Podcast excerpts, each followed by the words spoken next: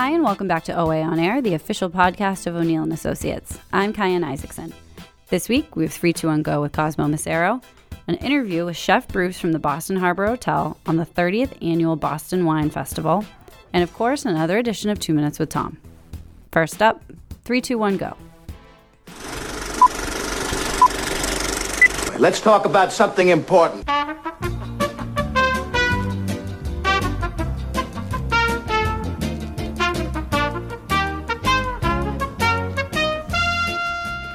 Hello and welcome to 321 Go on OA On Air, our weekly look into the world of public affairs, culture, business, and the economy. I'm your host, Cosmo Macero. In this installment of 321 Go, we take a cautionary look at Venmo, the mobile payments app with its own social media network built in. The problem? If you're using Venmo, it's very possible you're telling the world much more about yourself than you should. We'll discuss. And business coach and networking expert Dennis Charles joins for a quick but helpful overview of his most powerful networking techniques. He's the author of the book Word of Mouth, and he's here on 321 Go. Finally, President Trump takes to the airwaves for his first ever Oval Office speech to make the case for a border wall with Mexico. We'll discuss how the media covered the milestone event, even though the speech itself was largely uneventful. Joining me here on 321 Go is Kyan Isaacson, Hello. the official voice of OA on air. Kyan, speaking of milestones, we're looking down the business end of episode 30 right here. Episode 30. That's right, three times 10. Yes. Unbelievable. Yeah, here we are. Here we are, still standing. All right, let's get to it. All right, Kyan, let's talk about Venmo. It's the mobile payments app. It's owned by PayPal. Very social media oriented. There's a sort of real built-in social media network. It's very handy uh, to pay so, uh, for goods and services, to pay friends. I know you use it. I use it occasionally. Give me a typical use for Venmo, or, or, or maybe atypical. All right. Typical use is I'm class mom in the class, so the parents pay me via Venmo for teacher gifts and things like that, which makes my life a lot easier. Don't get me started on the on the mandatory teacher gifts scam that's going on in America. All right, That's for a different This is me episode. setting that aside for future reference. Um, atypical was this year. My dad, who lives in Florida, um, normally sends us money to go do something fun or go on a trip or something. Um, and he called me and he said, "Look, I don't have any checkbooks. Like, I'm gonna have checkbooks in like two weeks. I'm just gonna Venmo you what I would normally send you." And I was like, "Okay, no problem. that's great. hey. You, you got them. You got it even faster. Got it even faster. No need to ta- pay for postage." So very handy. As the Washington Post reported last month, it does very well what it's supposed to do. It lets friends exchange money quickly and easily. However, by default, by default, it posts those transactions in a social media feed.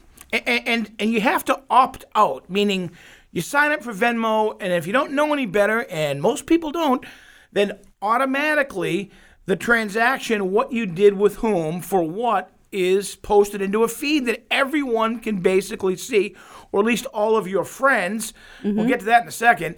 Um, but as well as the little quirky emojis and descriptions, and sometimes embarrassing things that you say about these transactions. Yes. If the whole world were to see them, because you know that's not really the intent. Um, so my my thing is, I think the best thing you can do right now to preserve your privacy, forget about Facebook. It's lock your Venmo transactions so so they're only visible to yourself and the person you're transacting with. You can do that. It's not by default. You've got to go in and, and change the settings because everyone can see. Otherwise, bottom line, everyone is seeing what you're doing.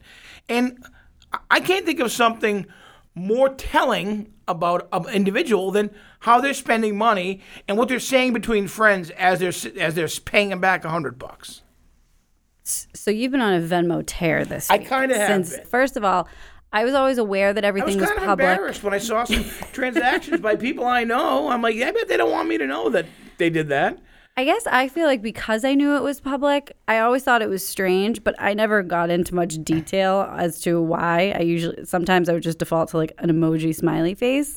Um, sometimes you can you can turn off individual transactions. You can make those private. However, since you came in in a bit of a rage about this earlier this week, I have I along with a few other people in this building have switched all of ours to private.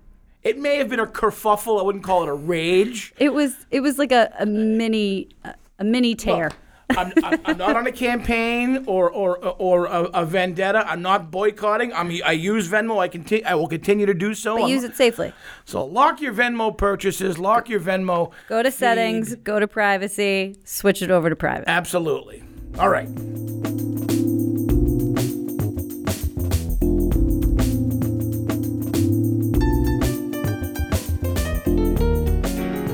Right, up next we have with us Dennis Charles. He's a business coach, an area director for BNI Massachusetts, that's Business Network International, and author of Word of Mouth, uh, a terrific book that I have on my Kindle app about marketing. Dennis, it's great to have you with us. It's a pleasure to be here, Cosmo. Thanks so much for having me. All right, terrific. Now, so you're you're a leadership figure in BNI. That means I know this. That means you can deliver a lot of information in about 60 seconds or less, which is great because I want to get as much out of you as I can in the next few minutes. I'd love you to give me your three top recommendations or tips for effective networking because uh, th- this company that we work for and this industry that we're in is is is built on word of mouth. It's built on relationships and networking.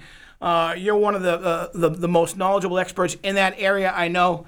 I'd love to have your three top pieces of advice. Excellent. Well, one first recommendation would be to replicate success. You've got a, a referral source that's maybe made a great introduction for you or passed you a referral. And the thing to ask them is, what is it I did or said that made me want to give you that referral. Why did you refer me? And you'll, you'll get some great information about ways in which you can replicate that and do that over and again. Maybe you put a message out on social media, or next time you're speaking, you want to put that message out to the audience. Like, make it easy for yourself. Great piece of advice. You're, you're essentially learning a lesson from your own experience. Absolutely, yeah. A former client of mine saw me speak one time, and I went up to him and said, "What is it that I did or said?" And he said, "You know, it was a thing that you said you work with young managers in companies, and you can really boost them up." And he said, "I had a young manager that was failing, and that's why I brought you in." Excellent. All right, number two. Number two is going to be um, based around, you know, the BNI, Business Network International, Givers Gain, offer value. A lot of times, you know, you're, you're building your network and you're getting to build relationships, but uh, a lot of times it can be easy to slip into like taking, trying to sell things to people or trying to take things from the relationship, constantly be taken, but turn it around. You know, almost like the, the John F. Kennedy thing, like, no, don't ask what your referral source can do for you, but what can you do for your referral source? That's right. Offer value, make, you know, make their life better in some way. Yeah, a, a little catchphrase I've learned and, and I've used in, in, in sort of helping to coach my colleagues around networking. Be a real go-giver, right? There's the Absolutely. go-getter, be a go-giver. Yeah, give and give. And, you know, and Dr. Ivan Misner from from BNI, he wrote the introduction to my book. Uh, I went up to him, and you know, he saw me speak at a conference and said, uh, "I would love to write the introduction to your book." I was floored at the time. I didn't think I was doing anything for him, but of course, you know, I talk about BNI throughout the book and talk about some networking tips. And he wrote the introduction, and he used it. He shared it out. It was the biggest shared article I ever had because you know he has a reach of nearly a quarter of a million people across the globe. That's Yeah. that's that's that's remarkable. And that book, by the way, Word of Mouth, available at Amazon.com. Word of Mouth by Dennis Charles. All right, number three. Number three is follow up. Uh, fortune is in the follow up. A lot of times when you're attending a network event, you do really well, you make some great relationships, you take your business cards away, but you put an elastic band around them, you kind of throw them in the drawer, and you forget about them. The follow up is key. Having a strategy, and the strategy is really key a strategy to follow up. So, is it a phone call within 24 hours? Is it a follow up email? Is it linking on social media, getting to know each other, and then getting together face to face? You know, most marketing, most networking you do, you, you really want to have it face to face. So, fortune is in the follow up. I share an office um, over in Sudbury with a guy called Justin Bittler of Harbor One Mortgage, and every day I'm just blown away by his follow up. He spends probably three to four hours of his day just simply following up with his clients, delivering tremendous value, but he builds incredibly deep relationships. And when people need a mortgage, he's kind of the go to guy. That's great. That's great. All right, so replicate success, learn your own lessons, deliver value, and follow up. my goodness, if you did that, you know, your networking is going to go into the stratosphere, and that's the title of the book. You know, word of mouth taking your business the, into the stratosphere. So thanks ever so much for having me, Cosmo. Oh, excellent. So we've been talking to Dennis Charles, business advisor, business coach, area director for BNI Massachusetts. Dennis, thanks so much. Great to have you here. A Pleasure. Thank you.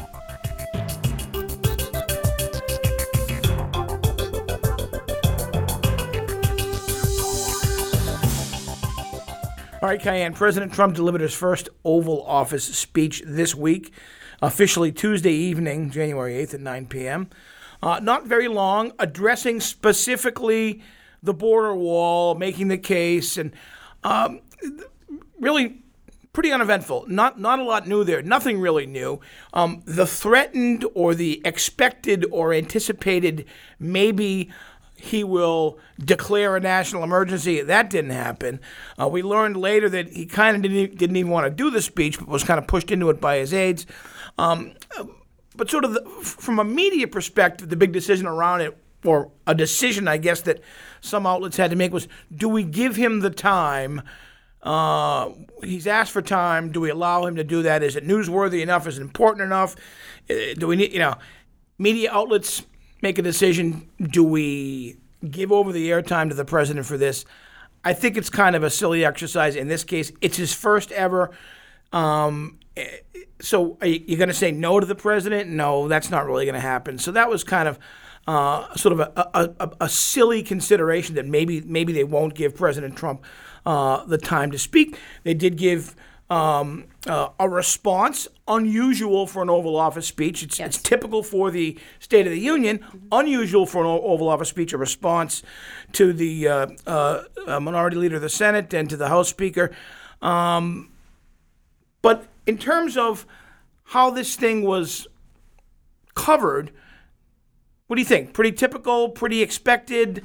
Um, there was a tremendous amount of analysis that was not that useful afterwards. Nothing really new happened. So, a couple of things. One, I think that there's a precedent for them to say, no, we are not going to cover this. Back in, I think it was 2014, they actually did not cover uh, Barack Obama's speech on immigration because they felt it was too political. Um, they could have pointed to that, particularly a president who regularly attacks the media networks, outlets, reporters, journalists, you name it. Um, I think they easily could have really said no.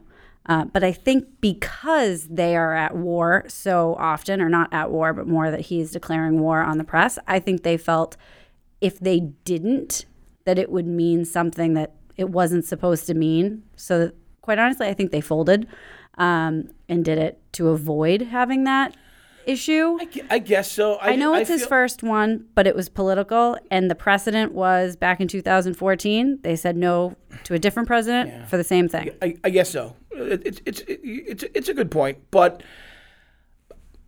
just the the news value of of of this president for the first time addressing the addressing the nation, um, you know, um, from the Oval Office on something he feels it's that important because you don't do that unless it's a, it's a a condition of great seriousness, and, this is what he's chosen. Right, this is his this is his mission. This wall. So I think we saw it play out. Um, you know, I read a couple different places. Nobody really seemed into it on either side. The surrogate speakers, honestly, afterwards that I watched, Rick Santorum, uh, he was on. Uh, uh, I think he was on CNN, and then you had uh, Lindsey Graham on Fox News. They looked like they were they were they were being held hostage or something. They looked. look- Yeah. Rick Santorum looked physically in pain. Uh, delivering the talking points. Nobody was into this. Nobody believes in it from how they looked in the coverage last night.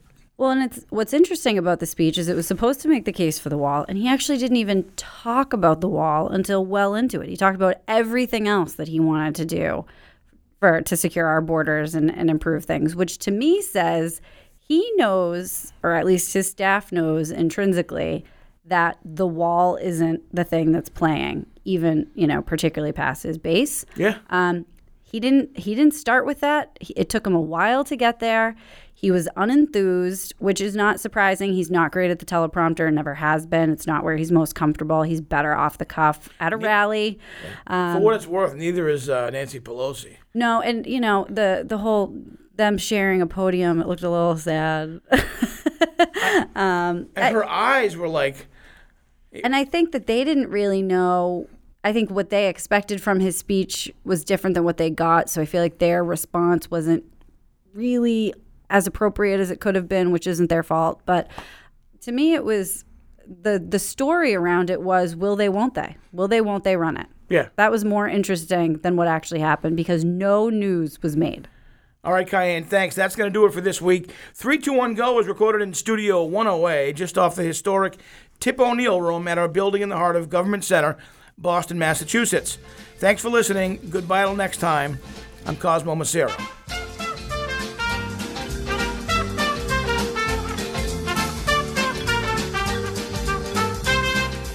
That's all for 321 Go. Up next, an interview with Chef Bruce on America's largest running wine festival.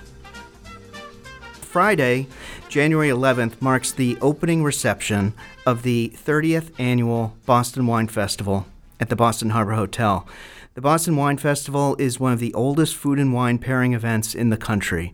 And OA On Air today is honored to welcome Chef Daniel Bruce to our studio. Chef Bruce is the founder of the Boston Wine Festival and the executive chef of the five star Boston Harbor Hotel. Welcome, Chef Bruce. Great to be on air. So, you're renowned for your talents in pairing food and wine. What inspired you 30 years ago to start the Boston Wine Festival? Well, I came to Boston from New York 30 years ago, and of course, as you know, January, February, and March uh, is the slowest quarter for all restaurants really in Boston. At least it was 30 years ago. And we thought it would be great to do uh, some sort of festive event that would attract people from not only Boston but from around the world to um, visit our fair city because a lot of people think, oh, snow, ice, cold, they don't want to come. Well, fast forward 30 years uh, later, and we are doing more events and more um, uh, guests coming into the, the festival than ever. So I'd like to say we we play a small part in uh, in bringing that first quarter to life in Boston. You certainly do. So, the Boston Wine Festival is, is really a, a personal dining experience with a winemaker. Uh, tell us more about the concept. Yeah, I mean, we did. We founded it as the Boston Wine Festival, but really, in essence, it's a series of intimate winemaker-hosted events. Uh, what does that mean? It means that winemakers from around the world come in and they host uh, the dinner. Either it has to be the winemaker or and the the winery owner. Uh, I will tell you just a few things that happen when when that takes place. It's like me coming to cook at your house, or if I send somebody. It's a big difference because now you have the the person that's the passion behind the brand uh, speaking to to you personally. Uh, about their experiences, their history, the color, the everything about the the the wine and the and the winery, and it's an opportunity for the guests to come in. A few things that make it really special is that we have uh, the tables are usually eight to ten, so you're sitting with people you've never met before. Trust me, after six to eight wines, they're good friends of yours, and they develop these long uh, friendships. Uh, a, a couple things I see happen um, all the time is that because you're meeting the winemaker or the winery owner, if you're taking a trip to Napa, for example, or it could be south of France, it could be Italy, wherever, because I do have a cross section of wineries around the world. Um, you've met that person, so you almost have a personal invitation to go to that winery. So you you have this VIP status when you go to the winery. So that's an extra perk that people don't always think of. So I'd say even if you're not a big wine drinker, but you're planning a trip to some area around the world, you should you owe it to yourself to go on the website and take a look at it because hey, it may coincide to your um, to one of your travel trips, and it'd be a great opportunity to go to a winery and get a firsthand VIP experience. Yeah, that's great. And you've, uh, through the years, you've brought together famous winemakers as well as many up and comers. And um, what, what kind of memories stand out through the years?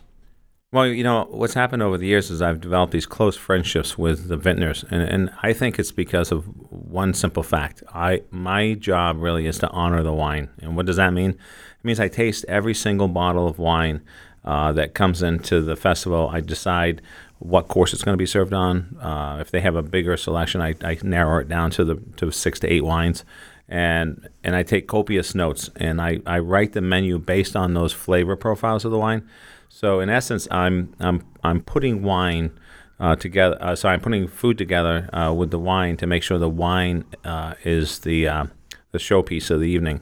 And I've found that the winemakers have so many times said to me, "This doesn't happen." Chefs just write menus. They hope it works. You know, and, and of course there are exceptions, but in general, uh, chefs don't have that passion for wine as, as I've developed over the years. And because of that, I've had strong friendships that now, 30 years later, when I, I, I call a winemaker, they always say yes, which is, you know, I don't take that lightly. I, I think that's uh, an honor that uh, has taken a long time to achieve, and I certainly don't take it lightly that I can get almost anyone in from around uh, the world to do a dinner. Yeah, and your reach is far. That's for sure. Yeah, I mean, so that's you know the right, like you said, it's not only just the superstars, you know, the you know the Diamond Creeks, the Gigaos, the Opuses of the world, Peter Michaels, etc. But uh, it's also an opportunity to bring to Boston because even though it's entertaining, it's also there's an educational piece, even though you don't even know it, you, don't think it's educational. But you're meeting winemakers that may not even be known because they, their marketing budgets are low. They don't they don't have the money to spend on anything except making the wine which is tough because you still have to have a business to, to sell this wine. So every year, uh, I do a Rising Stars dinner, and I, I, I taste wines. I have winemakers are always coming into Boston, and when they come, the distributors and importers are always bringing to me to to taste through their portfolio. And there are always wines uh, I taste. I'm like, wow, I can't believe I've never heard of this wine, and it's because they're either starting out or they just don't have enough um, money for marketing. And, and so I always do a rising star dinner every year. And, and it's funny because over the years, some of these winemakers have become superstars, you know. And, and so I'm like, wow, in some small way, maybe I played a part in getting these guys, uh, at least their names out there. Um, it's also fun to have, uh, you know, a lot of there's a lot of women winemakers out there, which I think is is fantastic. They say that women have better palates than men, which uh, I can't disagree with. So uh, I, th- I, if you look at the wines that they produce, it's uh, it's pretty phenomenal. So it's great to have both men and women from throughout the industry come in. And for me, it's just a, a phenomenal opportunity for me to meet them, for you as the guest to meet them. Like you say, it's a personal opportunity uh, uh, to go to these dinners. And in addition, we also do seminars. So if a winemaker comes in, like I have Michael Silacci from Opus coming in, and he wants to do a component seminar, what does that mean? It means that he wants you to taste each component of the Opus One blend, and then you um, will have a better understanding. And then actually, he puts it together this year. I, th- I think he's going to do it this year. That he lets you blend it, so you can see what kind of blend you would come up with. So you know, part of this is an artistic sense too. So a lot of people really enjoy those type of seminars. Uh, and of course, we have the opening uh, reception, which you mentioned, uh, coming up this Friday, which is sold out. So if anyone is listening is interested on Friday, we do have another reception if you're a reception type of person, and that's on the 15th of February called um, uh, Uncorked for a Cause, which I'm actually partnering with um, Share Our Strength. So a portion of the proceeds will go to that uh, that wonderful organization. Uh, so there are tickets left for that, and there's a lot of tickets left for other dinners too. But you should you need to go onto the website at bostonwinefestival.net and peruse the calendar and choose wines that you like and choose ones that you've never had before. Yeah. Either way, you're going to have a great time. The wine festival also has a lot a, of uh, kind of signature repeat events each year.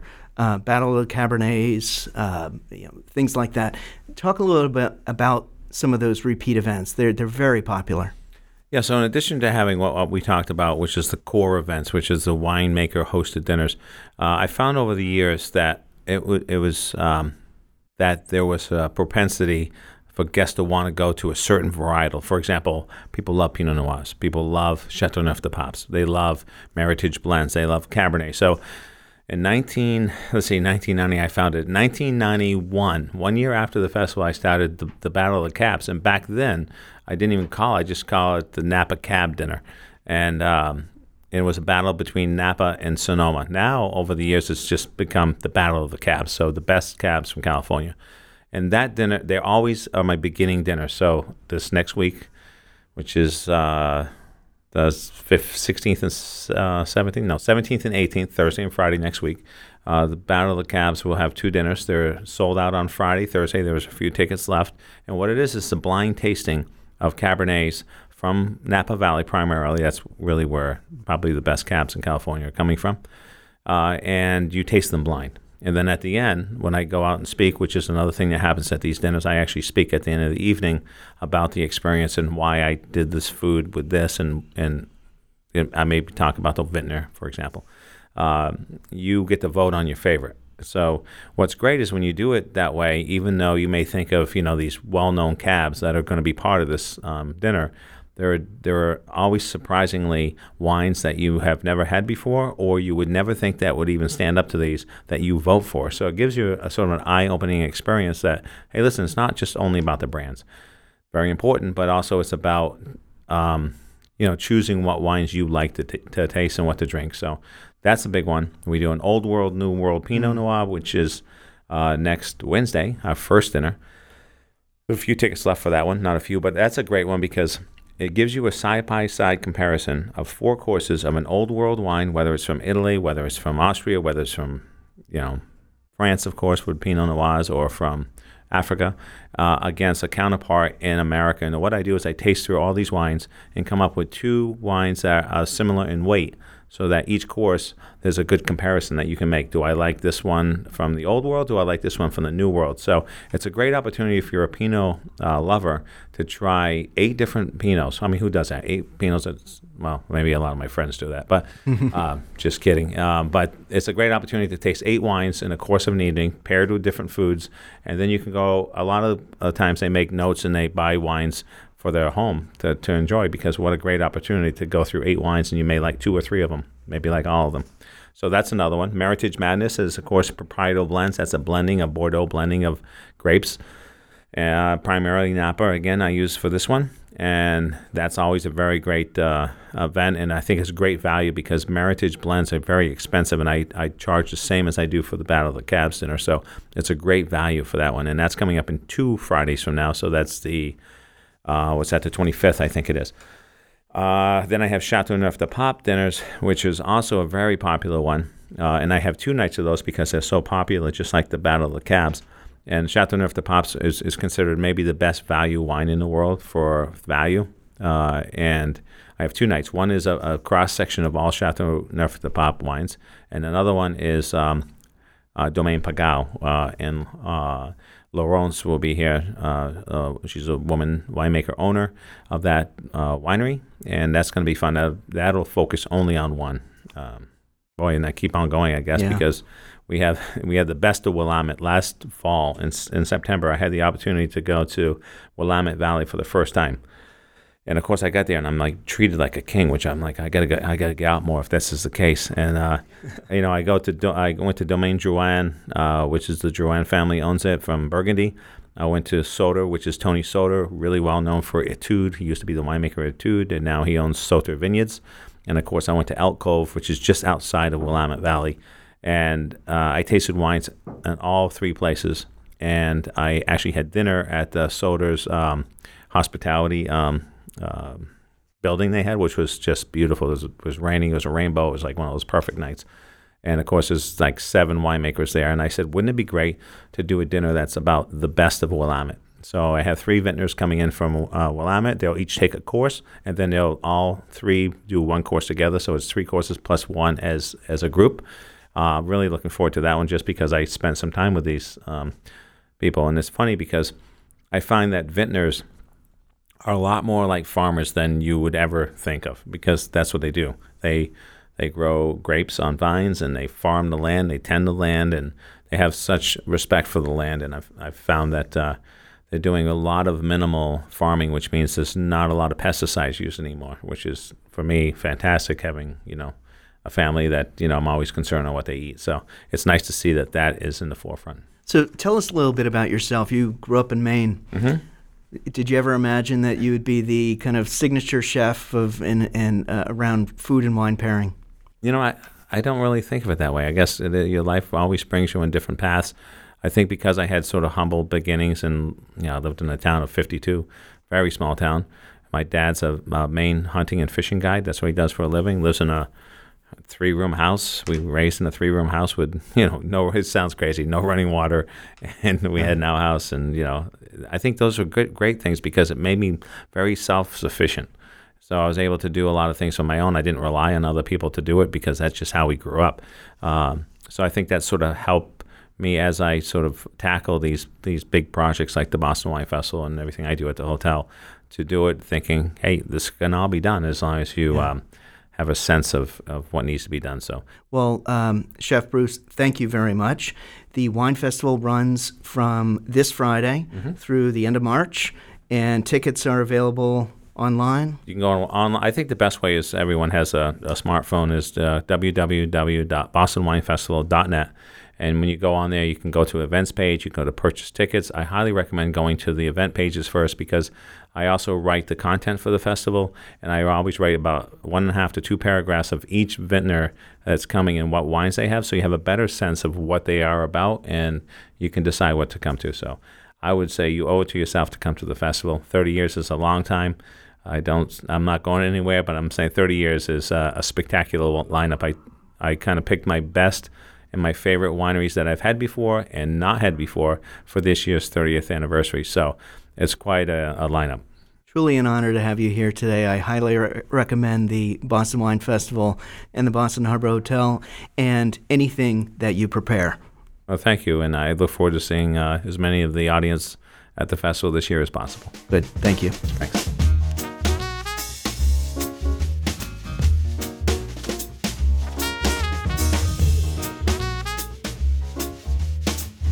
And now, two minutes with Tom. Hi, Kyan. Hi, Tom. Two minutes with Tom. Two minutes with Tom. I don't. I don't know how many weeks been, we've been doing this, but it's uh, been fun.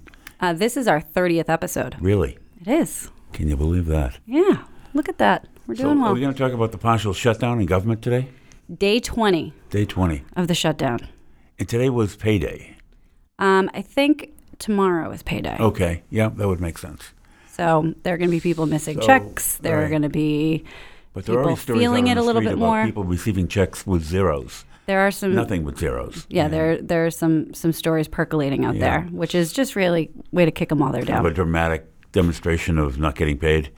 Yeah, I got my paycheck today, but there was nothing in it but zero.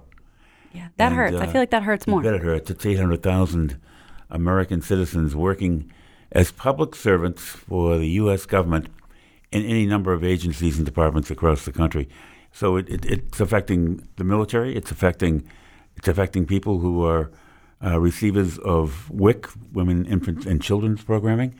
Uh, it's uh, it's affecting people who are looking for care at their, you know, at their at their um, at their local hospital if they're veterans uh, or uh, senior citizens looking for a particular kind of care without coverage. It, it's affecting um, Airports. it's affecting airports and travel in in a huge way, and it's affecting people who. Know, I have a friend in in Florida who works for the SEC at the regional office. Um, she said to both me and my wife that things had slowed down since the Trump administration has come in as far as investigations into the private sector surrounding issues of fraud. But now she's been laid off uh, with no no coming back date in sight. So, and, and she's a single woman, three kids at home, um, with without a paycheck, and uh, concerned about you know where she goes and how do they get food, pay the mortgage, or whatever it happens to be. That pressure point is you know is being felt in a very highly personal way, and so what happens, I think, to all of us, whether we're traveling. Um, by air because the TSA is affected, or whether we're traveling by air because you know the, the people who work in those towers are, are affected as they kind of glide planes in and out of airports. Important Uh, jobs. Yeah, that's right. It, it affects people who, you know, could be anywhere with a national park or a national seashore. Um, you know, not making sure that they're going to be protected because there's nobody there to protect them, uh, or to open or close down the facility.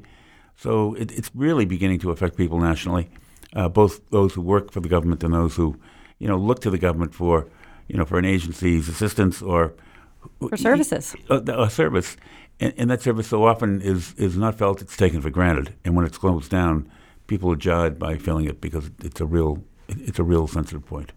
And for so many federal employees who are actual employees who are, will most likely receive back pay, it's still tough on morale to come to work every day and know that you're not getting paid for your work.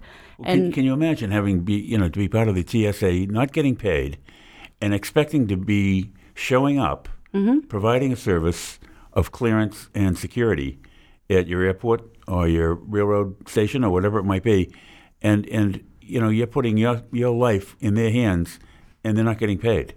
I mean, it's unbelievable in my mind. And for the employees who are contracted employees who most likely will not get any back pay, actually, um, Ayanna Presley this week put forward legislation to say we need to figure out a way to take care of Yeah, them. and she's talking about people who are contractual employees doing work for the federal government agency or department, and and this could be, and, and it's because Ayanna Presley is so concerned about it. Most generally, it's the back back of the house people who are doing maintenance in buildings, um, who are subcontracted to, who won't get paid for their service, and they're the poorest of, of the folks of the working poor, working for the federal government, and they're the hardest hit in a lot of ways. So good for her, and I applaud her effort. Well, hopefully, when we uh, come back next week, we'll be uh, not talking about the shutdown Or anymore. maybe we'll be talking about the shutdown, sh- shutdown being over. that would be nice. Hopefully, that would be good. Yeah. Anyway, hey, a tip of the hat to Ayanna Presley and all the new members of, of Congress uh, who are coming to Congress in the most diverse way in the history of our country. We have more women, more people of color. Good for good for good for the, the people of the United States. Absolutely. Hurrah for them. Thanks, Tom. Bye.